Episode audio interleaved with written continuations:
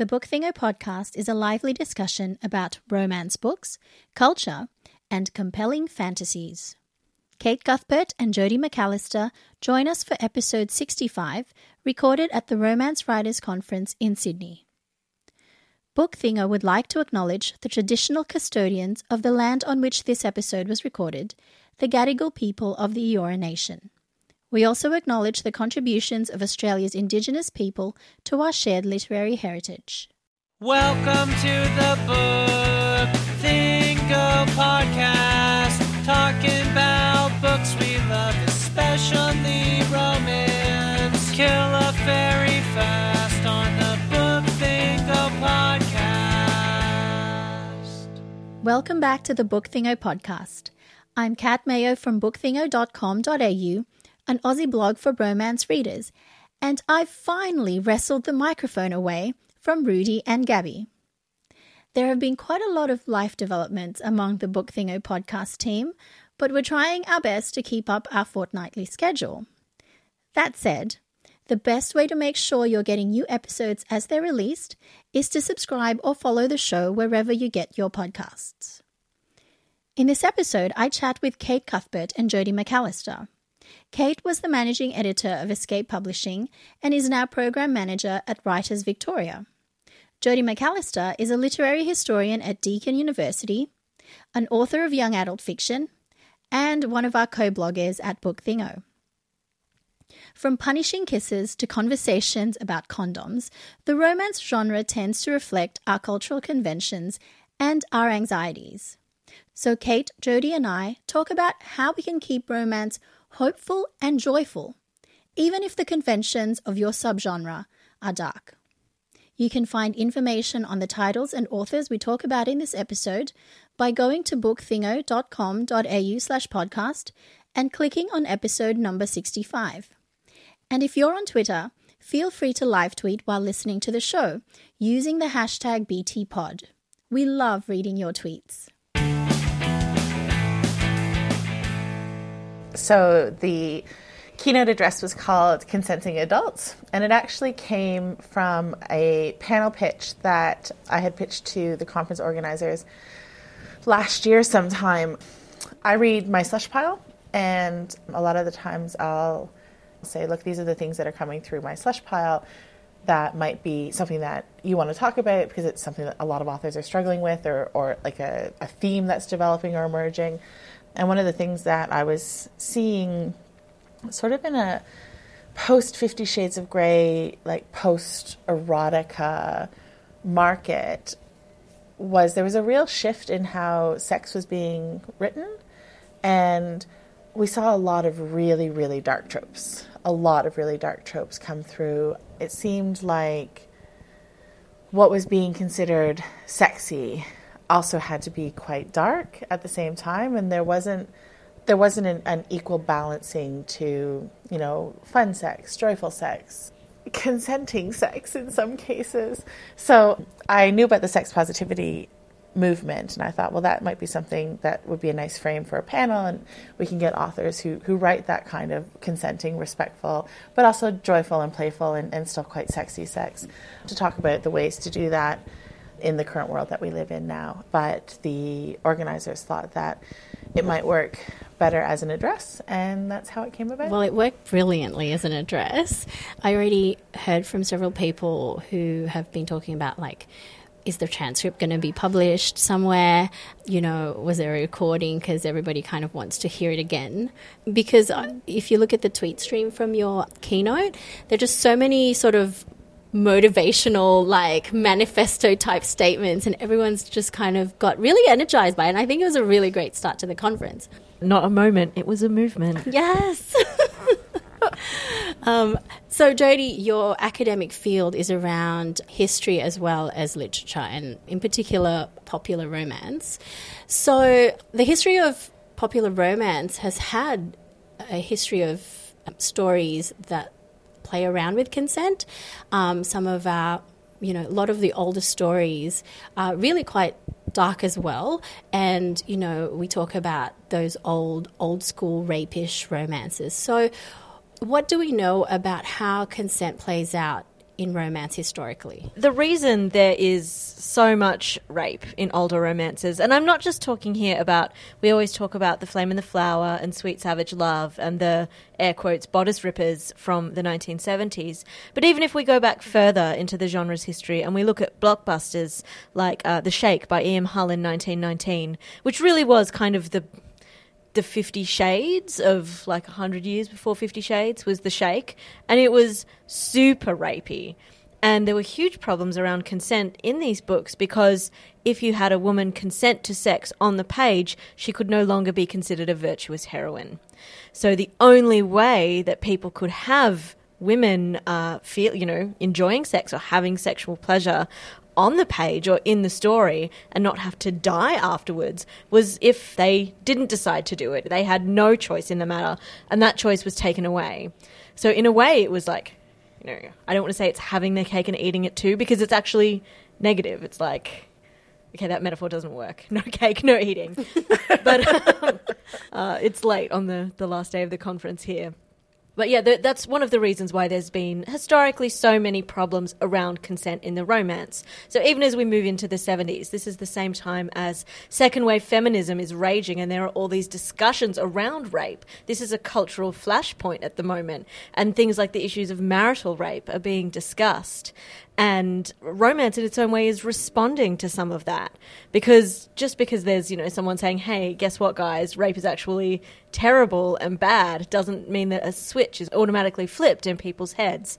And so, kind of, some of the sexual politics of those older books uh, were a way of dealing with that. Because just because someone tells you that, you know, yeah, okay, you can't, th- th- this isn't sexy, this isn't sexy. You've been conditioned to think that this is how masculinity and femininity operate. You know, the man is the conqueror, the woman is the conquered, the man pursues, the woman surrenders. And that's been ingrained, ingrained, ingrained into you. And so that was something that romance had to kind of work out.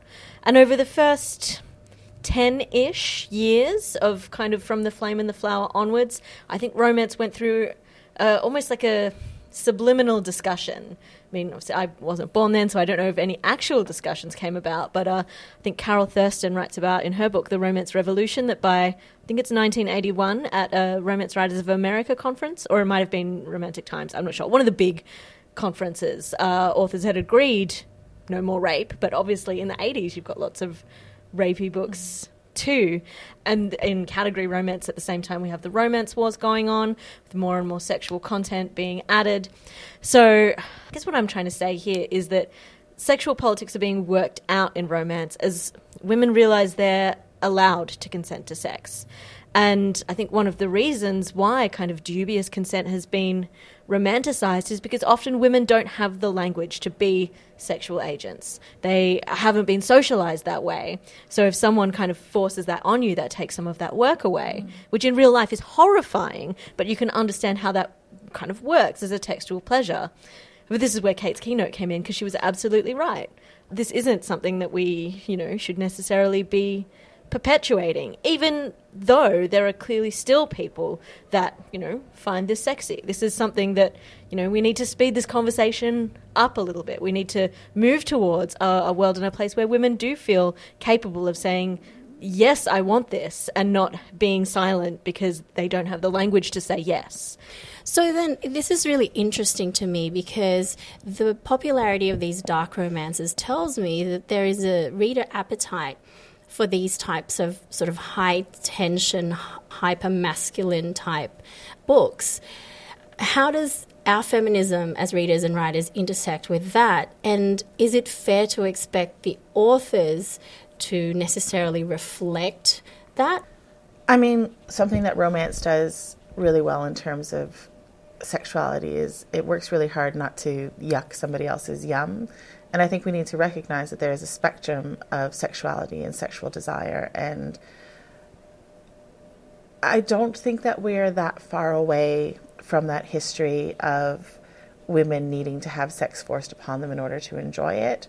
There's still a lot of aggression that's put out against women who are confident in their sexuality. There's uh, the dichotomy between the good girls and the bad girls. I can't remember who said it I think it was Elizabeth Rolls yesterday in her discussion with Tesla Sue, who were talking about this idea of a clean romance versus a dirty romance, and that clean romance doesn't have sex as if sex is something dirty. There is still a lot of that going on. I also read a really interesting article recently that suggested that hyper masculine dominating person who, you know, hero who knows your body better than you do is a really compelling fantasy for women who are at the moment taking on everything, you know, trying to be every woman with their job and the family and the domestic duties and being on top of your finances and knowing that your super is all consolidated. To have somebody come in and just be like, I am going to take care of you 100% in this way and you don't have to worry about anything. That's a super compelling fantasy. I respond to that fantasy. and you're right, it's not really fair to suggest that all romance authors have to take this on board. But at the same time, if we don't, who's going to? So, is it that we're looking for a better balance across the um, the spectrum of work that we see in romance? I don't think that dark and and aggressive or angsty sex has to be consent free. Like, it really bothers me in those books. Uh, sorry, and I'm speaking in, in gross generalities because this is not true across all of those books. But there was a growing trend where the heroines were prey to the heroes. And as a reader, and not just as somebody with my own feminist and political views, but as a reader, I was deeply, deeply uncomfortable about the women being treated as prey in these books. And I don't think that that needs to happen. You can still have, you know, aggressive, dominant sex where there is consent, you know, where that the woman is participating because this is what she wants. This is what she finds sexy. This is what she, you know, responds to. I mean, you don't have to sit down and write out a contract, but a check-in at some point, you know, even if it's is this Right, what you want? Yes, off you go, you Um, know. So then, where? So then, how do we get? How do we make room for scenes like the punishing kiss, the angry sex? Is it a matter of crafting a story and a narrative around that that works out the consent issues maybe afterwards, and shows that, like I, I don't know, I just I find it really interesting because I also love some of the hyper masculine stories and I love some of the angry sex in some of the stories, but it depends so heavily on the execution. Mm-hmm. And sometimes, as a reader, I f- actually find it difficult to pinpoint what exactly worked with one book and didn't work with another book, even though they have very similar types of issues. I don't. I don't have all the answers to all the questions. Oh, of why the not. Kate? um, but uh, um, the thing I think that I'm hoping the most that will come out of the discussion that's been about this keynote is that when writers sit down to write, they will be making deliberate choices. So if they deliberately choose to go into the punishing kiss, instead of just relying on it as, you know, something that just comes out of them, if they're making that choice, then then okay, you know. But just be aware of what you're doing and and have reasons for doing so, as opposed to just relying so heavily on that back history. And this is what a genre convention is, so I'm going to make him kiss her even though she doesn't want it. Like think about what you're doing. So it's having a conversation about what's sexy and why we think it's sexy. Hmm. So when we think about the genre convention of the punishing kiss, for Yeah. instance, why do we find that sexy? What's going on there? It's about, it's not necessarily saying, no, dark romance, get rid of that. That's the worst. Throw Yeah. that entire genre in the bin. Because, like you said before, we don't want to yuck other people's yums. And there are very, very valid discursive and social reasons why a lot of those fantasies are compelling to women. Mm. And I mean, I'm, I'm not interested, and I know you're not interested in telling women that their fantasies are wrong. No, absolutely. That they're, not. you know, deviant. It's really instead of going, okay, this is this is shorthand. This is something that everyone understands when I say that. Is stopping, thinking, and going, okay, why is this sexy? And what's going on underneath here? Is there a different way to frame this in a way where it's it's clear that everyone's into it? Yeah. So, how well has this sort of been interrogated in the scholarship? It's specifically in romance fiction. Within romance fiction, so I'm not talking so much about sort of people outside romance fiction studying it and putting their sort of assumptions on it, but actual readers of romance who are doing academic study looking at some of these problematic areas. Well, it's very, very new. There are some scholars over the last 10 years that are doing work on feminist politics and romance. But I think some of the, the problems that arise sometimes is that people want to make enormous claims for the whole genre, or they want to study one book or a couple of books really, really closely. And, you know, that's always so interesting, but there's sometimes not a lot you can work out for it.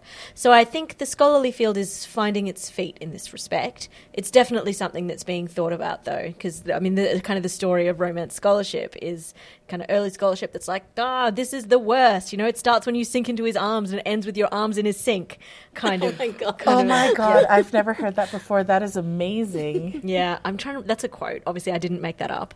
Where was I going with that? So that was kind of 80s scholarship of of romance. Well, not not all 80s. I think Janice Radway. Janice Radway. Gets, yeah. well, she gets thrown in with that a, a lot. I think she's a little bit more nuanced than that, but like still, she's very much on the 80s bandwagon. And then there was almost an overcorrection where it wanted to be like, no, actually, romance is great. Romance is the best. Romance is and when you it's, it's great to see this positive view of romance, but you need to still leave a little bit of room to be critical because you know every genre has its little areas that need unpicking and unpacking, and romance is no different. We've mostly talked about dark romance, but do you see similar issues in sort of normal romance, non dark romance across the other subgenres? There's a really good example of a book where the hero's in a super good mood.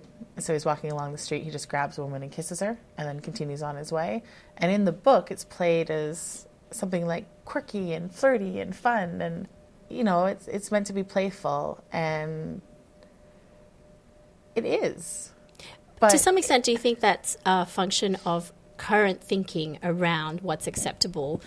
So, something that might have passed for being okay 10 or 20 years ago, now that we're kind of more aware of the impact, we're kind of like, that's not I think something you can do. absolutely, and I think one of the things that I said yesterday is that we have to forgive ourselves for not knowing what we didn't know, but now we know. And one of the things that I find so problematic about the academic study in romance is that we're taking the things that we know now and applying them to books that were written then. And there's always value in looking back at history, of course there is, but at the same time, it's really hard to critique a 90s romance novel knowing what we do now about microaggressions, for example, and bodily autonomy, and, and even just being aware of those things in a way that we weren't aware even five years ago. So now we do better. You know, now we move forward and we accept that that was what we did the best that we could at the time when we were doing it. Now we can do better. Was one of the things that was so great about your keynote, Kate, was how generous it was in that respect. Uh, not being like, okay, you've all screwed this up. You've written some some real bad stuff. Now flagellate yourselves. You're like, no, look, it's fine. You know, the the cultural conversation had not caught up at that point, and we, you know, to some extent, we have to be responsible for unpacking our own, you know, programming. But if you don't know that that's what's if there's that ideology you haven't questioned or you haven't been able to question, and then suddenly, you know, it's like the curtain has been ripped across the window. There's a better metaphor that I was going for there. I can't remember. What, I don't We know. are what not doing well with metaphors. No, today. at least that one wasn't a bad joke, a dirty joke. but yeah, now it's about not looking back and going, mm. "Oh no," it's about looking forward and going, "Oh yes." And I think especially because politically and culturally right now, inclusivity and empathy and compassion seem to be fallen to by the by. wayside a little bit. And I think that the romance community is one of the most inclusive communities that exist. But we haven't been inclusive all the time to everybody. And, you know, we have all of the tools that we need in this community to be the leader in this regard. And I've always been somebody who wants to do better every day at whatever I'm doing. And I love this community so much. And I just, I see the potential. I see our potential. And I really just wish that we would rise to it. So that leads nicely to one of the themes of your keynote, which is that romance gives is all about hope for the heroine. Mm-hmm. And Jody, you wrote a blog post a while back that talks about romance as being a genre that celebrates joy. It really fascinates me that you kind of hit on something that's quite similar, mm. hope and joy and sort of a sense of optimism for the heroine who we expect to win at the end. Does winning for the heroine look different now? In romance than it did, say, 10, 20, 30 years ago?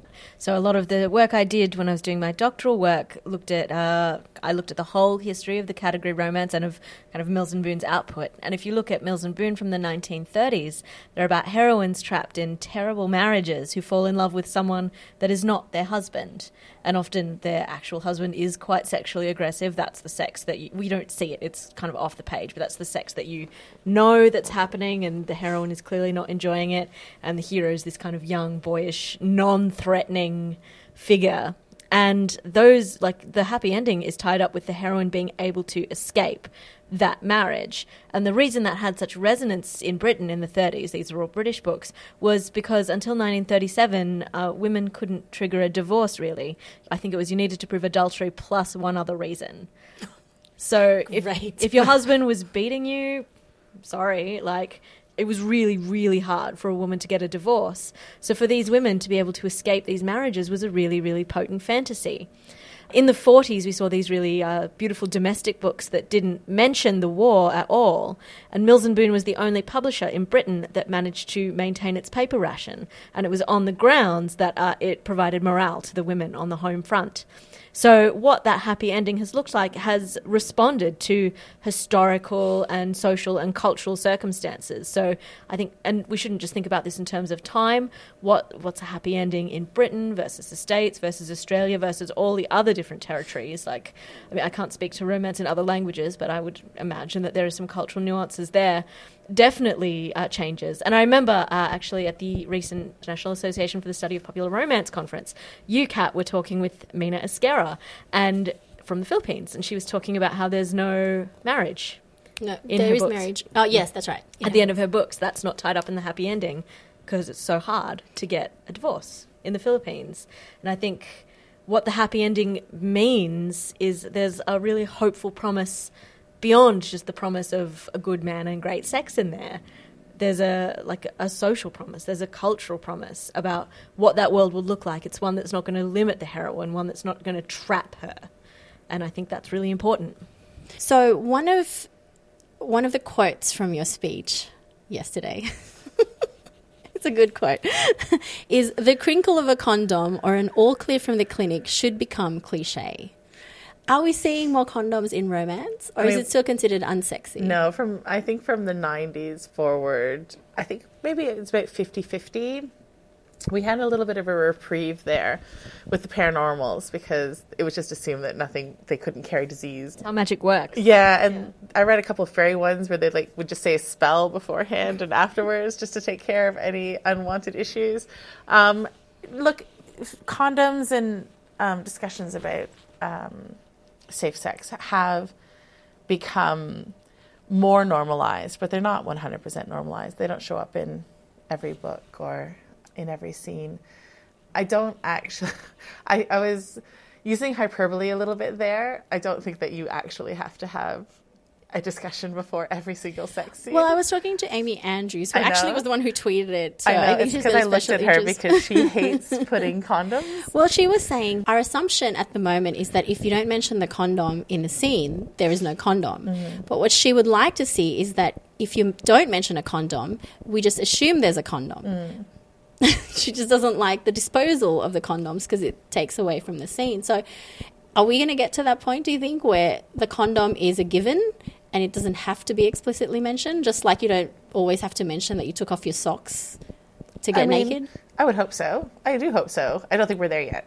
Do we place a value on sex without condoms, or is Yes. it? Yeah, right. Particularly in romance novels, I think that there is there's a hierarchy of sex, and going bareback is seen as you know more romantic and a deeper connection. And clearly, if you're having unprotected sex, then that means that this is the, the you know he's the one for you. And And I think it's bound up with ideas of trust. Yes. Like, oh, I, I trust you enough to have unsafe sex with you. And it's like, that's cool, you could still get pregnant.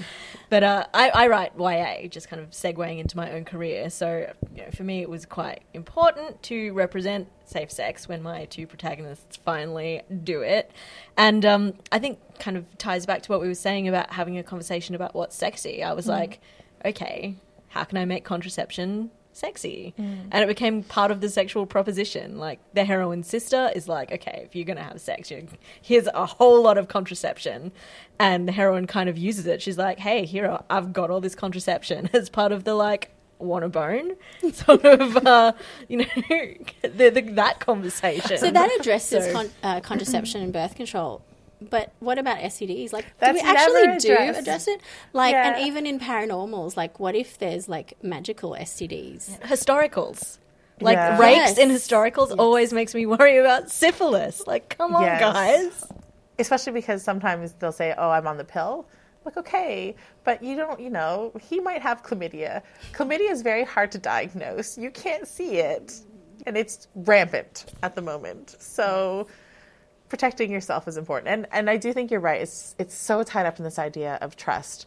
But it, it almost counterbalances the heroine's owning of her sexuality because in many ways, if a heroine, you know, wants to have sex, has a willing partner, she might not know him well enough to trust him. And in romance, of course, you're like, well, clearly he's the hero, so we all know that he's okay. But it's still that normalizing behavior that makes me uneasy because I learned a lot about sex from reading romance novels when I was younger. A lot. and I didn't learn about condoms. I learned that if you trust somebody, if you're having sex with them, then clearly you you should trust them already, and you should you know.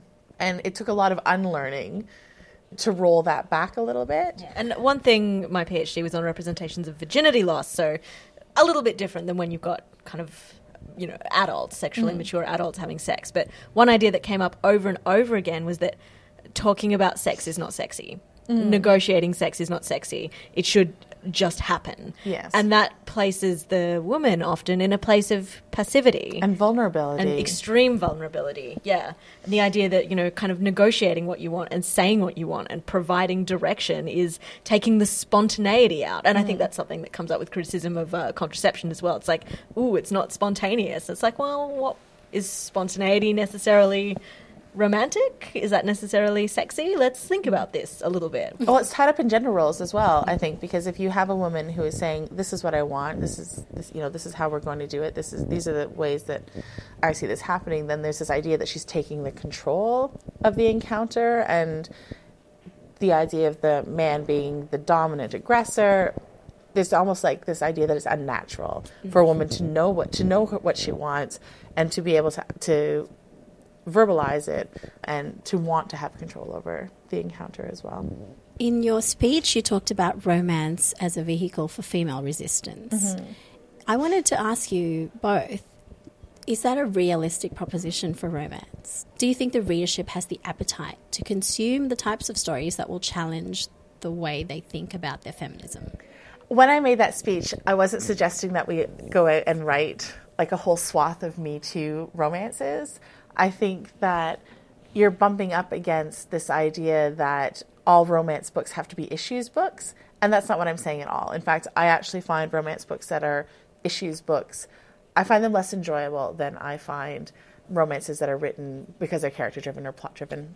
What I really actually want to see is that in every romance book that goes out there, that these choices are made deliberately and that we're thinking about it. So it's not that I want everyone to go out and write a, a workplace romance that deals with power structures and HR nightmares and you know normalized gender roles. It's it's more that when you're writing your workplace romance or if you're writing a historical romance or whatever story it is that you're writing, this thought process is woven into it because you as a writer are thinking about it. And because you have that in your mind and that you're aware that this is an area of influence that you have and little tiny choices that you make all the way through are made deliberately. So, questioning or like looking more closely at some of the shorthand things and, and um, situations that we use in romance and that we read in romance. Yeah. And kind of following on from that, I think this kind of has to happen in a way because our cultural conversations have changed. With the advent of the Me Too movement, I think we're a lot more aware sometimes of the politics of certain situations, particularly the power politics between very powerful men and uh, vulnerable women. So Harvey Weinstein is a really good example here. So with that kind of in the forefront of our mind, I know that's changed the way I read billionaire romance, uh, like and Trump as well. Like it, they make me quite uncomfortable a lot of the time because we can see this power dynamic played out. And I'm not some magical unicorn that's going to be made uncomfortable by this. I think a lot of people will. So it's not just that, you know, we, we need to be forward thinking and we need to be making this change so we can teach women what's sexy. Women are doing this on their own. And this is, you know, what's sexy is necessarily going to change at a cultural level. And so romance needs to reflect that to continue being relevant to the marketplace, I think, anyway. And uh, just brief anecdote. Anyone that's ever heard me talk knows that I love the bold and the beautiful more than anything else in the history of the world.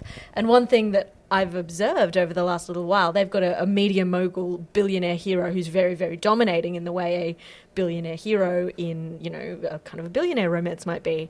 And they've systematically kind of revealed the toxic nature of his character over the last year. You know, he started pursuing his son's wife really, really aggressively, and she like almost gave in very recently. And, then she was like, "No, I'm divorcing your son, but I'm not going to be with you. I'm going to be single." And this was this moment of intense narrative triumph where he didn't get anything that he wanted, and she made the choice that was right to her. And even though that wasn't a romantic happy ending, and it's obviously not an ending because it's a soap and soaps don't end, it was still a, a really potent moment of triumph that I'm not sure you could pull off in a soap even a year ago. So that cultural conversation is changing very, very much. So, a question for both of you. Um, I wanted to ask you if you've read any authors' works recently that you think is starting to do some of this work. This question is always really hard for me because the vast majority of the reading that I do is my slush pile. But I think it was Rudy, maybe, who introduced me to Talia Hibbert. And I started sort of reading her books very slowly when I had a couple of minutes to spare. And I can't remember the first one, the name, the title of the first one. We'll put it in the show notes.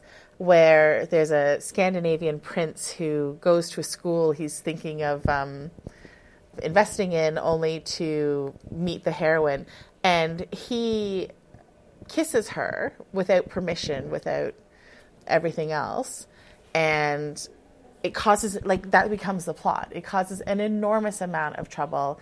It changes the trajectory of both of their lives. I think it might have been called the Princess Trap, and the whole conversation is about him not being forthright and and not taking her autonomy into account when he makes his decisions and and you know she calls him on it. She absolutely calls him on it. But it's a romance and they you know they sort it out. But the rest of the book is about him learning about the consequences of his actions and the way that he has completely changed her life and not necessarily for the better because he didn't respect her autonomy. That makes it sound so boring. It's a beautiful book. It's so fun and lovely and the sex is so hot For me, I'm several months behind everyone else on this, but I finally read uh, Alisha Rai's trilogy, the um, oh yes. the Chandler Kane trilogy, Chandler Oka Kane trilogy, which I am obsessed with, partially because it's so soapy, and you all know how I feel about soap opera. But uh, the first book in that one, with, with Nicholas and Livy, like the kind of premise is they've been meeting once a year for like 10 years to have sex, and they don't talk, and then they don't talk for the whole year. She just texts him, okay, this is where I'm going to be, and he turns up and the romance doesn't start till they start talking, till they start negotiating, till they really discuss what they want. And this becomes an ongoing theme throughout the whole book. So in the next one with Sadia and Jackson, he's often quite uncomfortable with talking and he's got quite intense social anxiety and so you know them being able to express what they want to each other is a huge it's really beautifully romantic in, in the piece the fact that he's got this language to be able to speak to her when he finds it so intimidating being around people a lot of the time.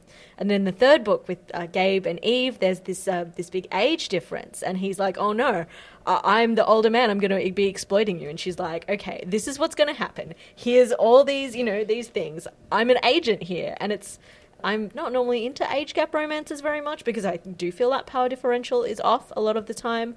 But in that one, it's so great. Like that's worked out so so beautifully.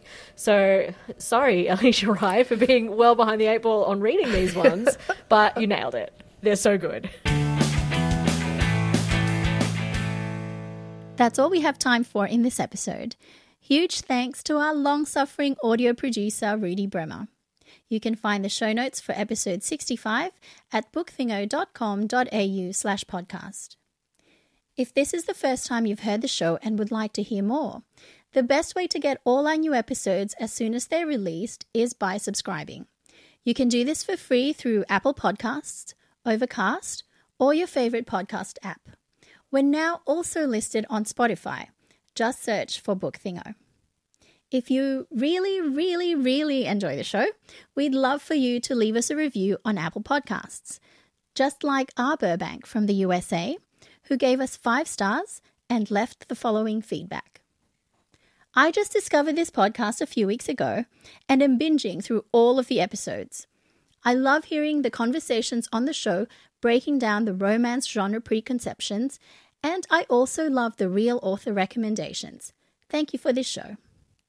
R. Burbank, welcome to the Book Thingo family, and I hope you enjoy the books we recommended in today's episode. If you don't use Apple Podcasts, feel free to contact us via email at podcast at bookthingo.com.au with your feedback, suggestions, and recommendations. Let me give a quick shout out to Roxanne, who sent us an email back in September last year to let us know how much she enjoys the podcast and especially the historical romances that we recommend. Thank you so much, Roxanne. Roxanne also asked if we have a review of Shadow and the Star on the blog. Unfortunately, we don't. But if you're a fan of Laura Kinsale, you should check out the lightning reviews of every single one of her books at the Smart Bitches Trashy Books blog. I'll include a link in the show notes.